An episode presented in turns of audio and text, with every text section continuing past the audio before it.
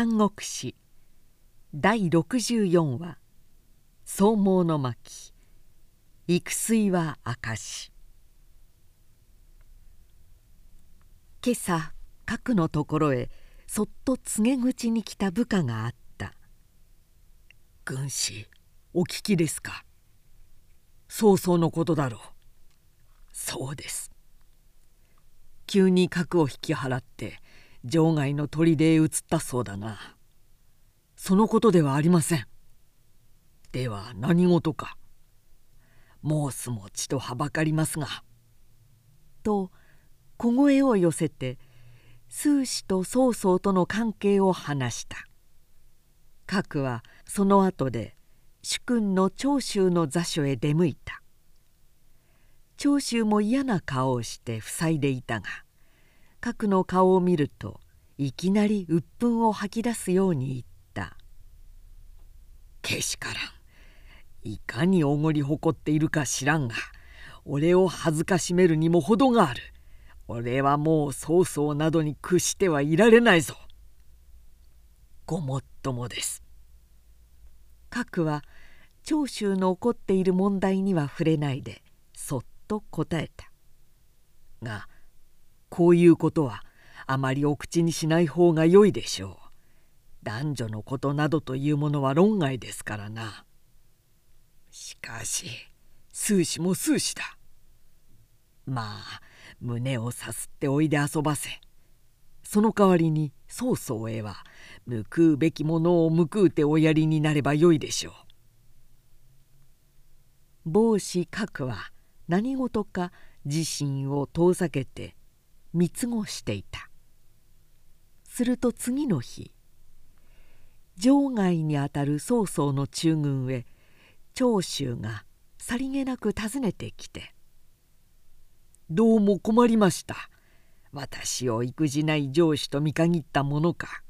城中の秩序がこのところ緩んでいるので部下の兵が勝手を振る舞い他国へ調参する兵も多くて弱っておりますが」と愚痴をこぼした曹操は彼の無知を憐れむように打ち笑って「そんなことを取り締まるのは君造作もないじゃないか。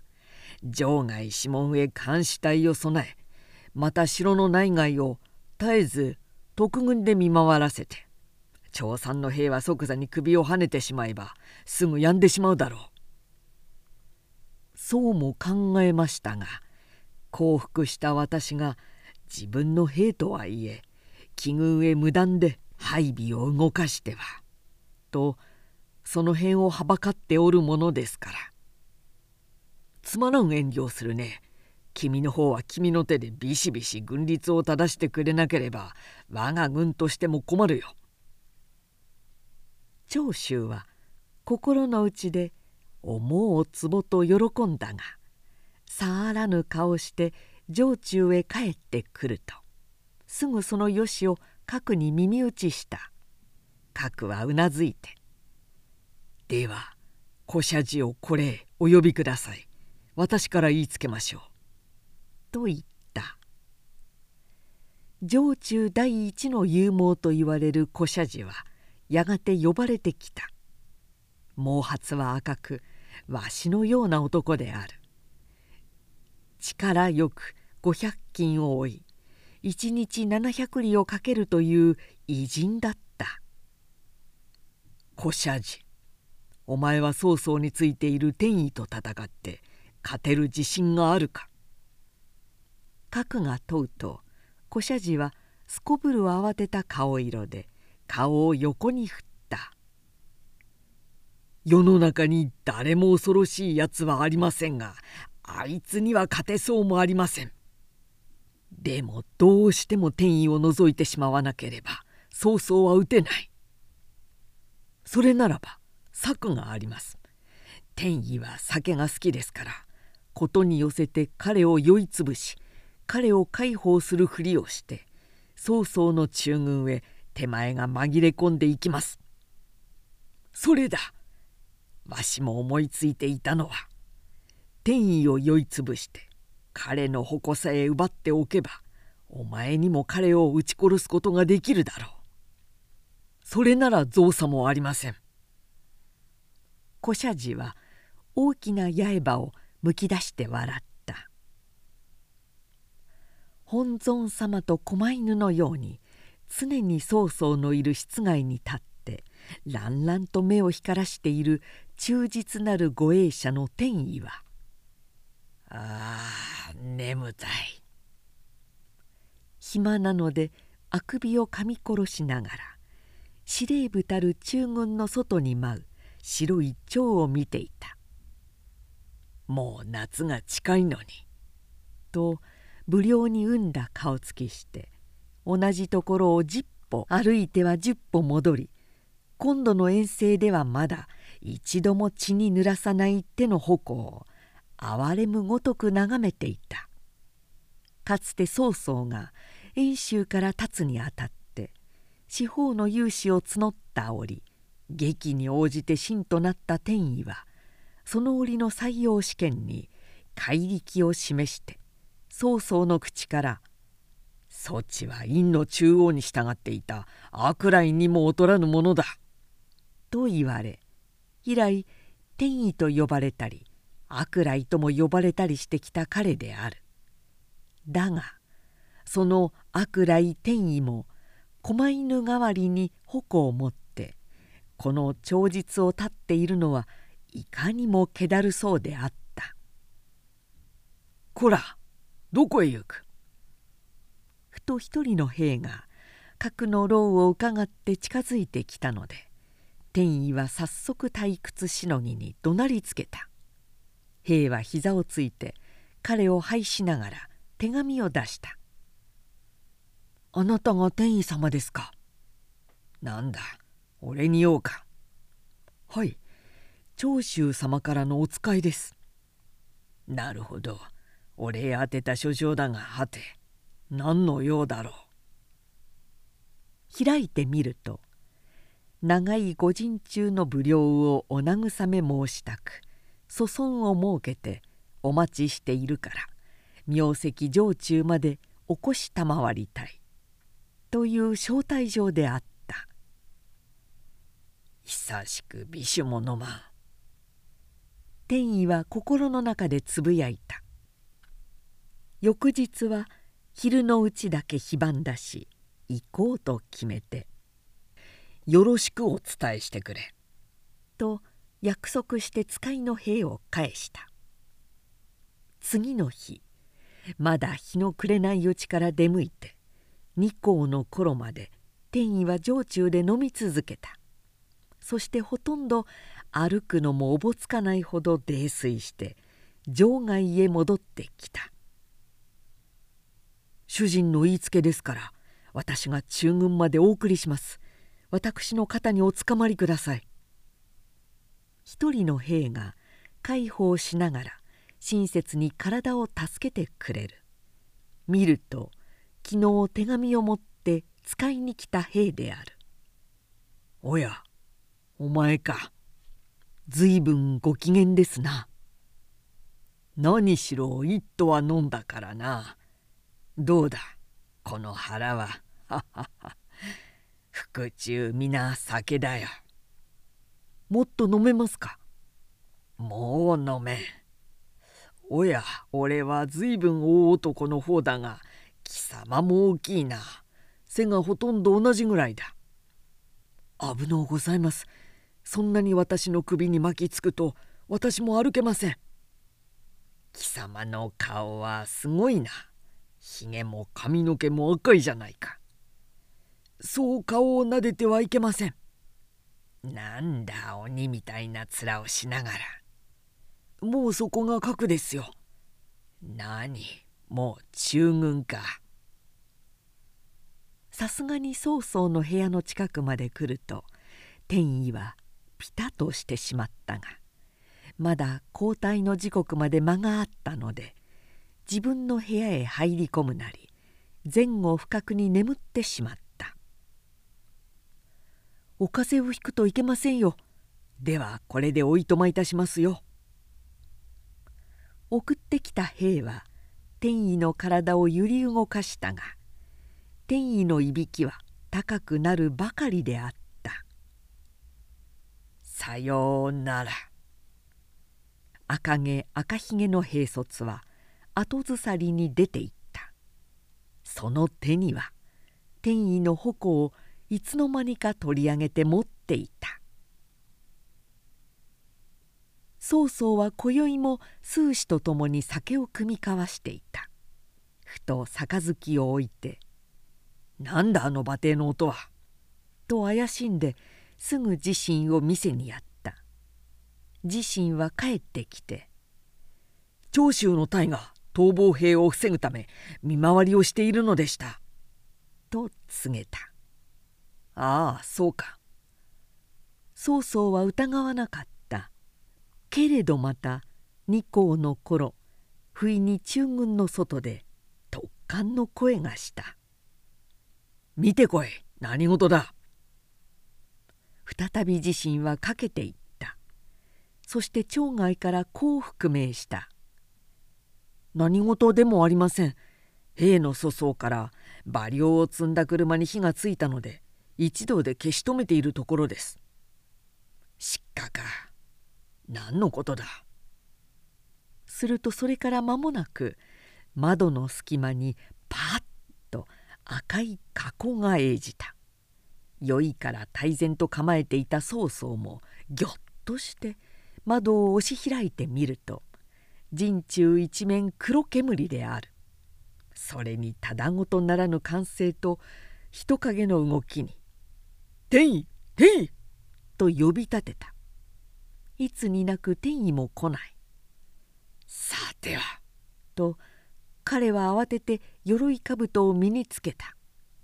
一方の天意は酔いから大いびきで眠っていたが鼻をつく煙の異臭にガバと羽を着てみると時すでに遅し砦の四方には火の手が上がっているすさまじい観察の声。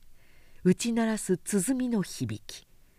長州の寝返りとはすぐ分かった「しまった矛がない」指物店員もうろたえた。しかも暑いので半裸体で寝ていたので具足をつける暇もなかった。がそのまま彼は外へ踊り出した「天意だ悪来だ!」敵の補卒は逃げ出した。その一人の腰刀を奪い天意はめちゃくちゃに切り込んだ。砦の門の一つは彼一人の手で奪回した。しかしまたたちまち長宗を持った騎兵の一軍が補卒に代わって突進してきた。天意は騎士補卒など24人の敵を切った。刀が折れると槍を奪い槍がささらのようになるとそれも捨てて左右の手に敵兵2人を引っ提げ縦横に振り回して暴れ回った。こうなると敵もあえて近づかなかった。遠巻きにして矢を射始めた。半裸体の転移に矢は呵責なく注ぎかけた。それでも天意は西門を死守して仁王のごとく突っ立っていた。しかしあまり動かないのでこわごわと近づいてみると五体にケアを負ってまるで毛虫のようになった天意は天を睨んで立ったままいつの間にか死んでいた。かかる間に曹操は「虚しくこんなところで死すべからず」とばかり馬の背に飛び乗って一山に逃げ出した。よほど機敏に逃げたと見え敵も味方も知らなかった。ただ老いの宋安民ただ一人だけが裸足で後からついていった。しかし曹操逃げたりとはすぐ知れ渡って敵の騎馬隊は彼を追いまくった。追いかけながらピュンピュンと矢を放った。曹操の乗っている馬には3本の矢が立った。曹操の左の肘にも一線突き通った。価値の安民は逃げきれず大勢の敵の手にかかってなぶり殺しに撃たれてしまう。曹操は手負いの馬に鞭打ちながら残部と幾水の川波へ踊り込んだが彼方の岸へ上がろうとした途端にまた一子闇を切ってきた矢尻に馬の目を射抜かれてドーと血を打って倒れてしまった。幾水の流れは暗い。もし昼間であったら紅に燃えていたろう。曹操も満身血潮馬も血みどろであった。しかも馬はすでに再び立たない。逃げ惑う味方の兵もほとんどこの川へ来て撃たれた様子である。曹操は身一つでようやく岸へ這い上がった。すると闇の中から「父上ではありませんか」と宗公の声がした。宗公は彼の長子である。一軍の武士と共に彼も九死に一生を得て逃げ落ちてきたのであった「これお召しなさい」宗公は蔵を降りて自分の馬を父へ進めた「いいところであった」曹操は嬉しさにすぐ飛び乗って駆け出したが百歩ともかけないうちに宗公は敵の乱戦にあたって戦死してしまった。宗公は倒れながら「私に構わないでお待ちください父上。あなたのお命さえあればいつだって味方の雪辱はできるんですから私などに目もくれずに逃げ延びてください」と叫んだ。曹操は自分の拳で自分の頭を打って悔いた。こういう調子を持ちながら俺は何たる煩悩な親だろう。遠征の徒にありながら任務を怠って敬遠のあだ花に心を奪われたりなどして思えば面目ない。しかもその天罰を父に代わって子が受けるとは。許せよ倉庫彼は我が子の死体を蔵の脇に抱え乗せて夜通し逃げ走った。2日ほど経つとようやく彼の無事を知って離散した諸将や残兵も集まってきた。折も折そこへまた「右近が謀反を起こして清州の軍馬を殺した」と言って清州の兵らが訴えてきた。清州は味方の故郷加工順の所領であり右近も味方の一生である我が足元の混乱を見て乱を企むとは憎んでもあまりあるやつ。と曹操は激怒して直ちに右近の陣へ急兵を差し向けた右近も先頃から長州攻めの一翼として陣地を備えていたが曹操が自分へ兵を差し向けたと聞くと慌てもせず「塹壕を掘っていよいよ備えを固めろ」と命令した。彼の真は日頃の右近にも似合わぬことと彼をいさめたこれは全く清州の兵が上昇に残言をしたからです。それに対して抵抗しては本当の反逆行為になりましょう。使いを立てて明らかに事情を陳弁なされてはいかがですか？いやそんな間はない。右近は陣を動かさなかった。その後長州の軍勢もここへ殺到した。しかし右近の陣だけは一糸乱れず戦ったのでよくそれを防ぎついに撃退してしまった。その後で右近は自身で曹操を訪ねた。そして清州の兵が訴え出た件は全く事実とあべこべで彼らが混乱に乗じて略奪をし始めたので味方ながらそれを打ちこらしたのを恨みに思い虚言を構えて自分を落とさんとしたものであると明瞭に言い開きを立てた「それならばなぜ世が向けた兵に反抗したか」と曹操が詰問すると「されば身の罪を言い訳するのは身一つを守る指示です」そんな一心の暗記などに気を取られていたら敵の長州に対する備えはどうなりますか。仲間の誤解などは後から解ければよいと思ったからです」と右近は明晰に答えた。曹操はその間じっと右近の表を静止していたが右近の明快な申し立てを聞き終わると「いやよくわかった。余が君に抱いていた疑いは一掃した」と右近へ手を差し伸べ力を込めて言った「よく君は講師を分別して混乱に惑わず自己一心の誹謗を度外視して味方の防塁を守りしかも敵の窮迫を退けてくれた。真に君のごとき者こそ名将というのだろう」と口を極めて称賛し特にその功として益寿抵抗に封じ当座の将としては黄金の器物一添えを授けた。また右近をそしって訴えた清州の兵はそれぞれ処罰しその首相たる加工順には「部下の取締り不行き届きである」との理由で検責を加えた。曹操は今度の遠征で人間的な反面では大きな失敗を期したが一旦三軍の総帥に立ち返って武人たるの本領に服せばこのように懲罰明らかでいやしくも軍紀の伸縮を忘れなかった。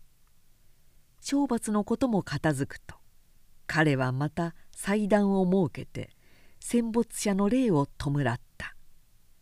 その折曹操は全軍の礼拝に先立って高下の段に進み涙をたたえて「天意我が灰を受けよ」と言った。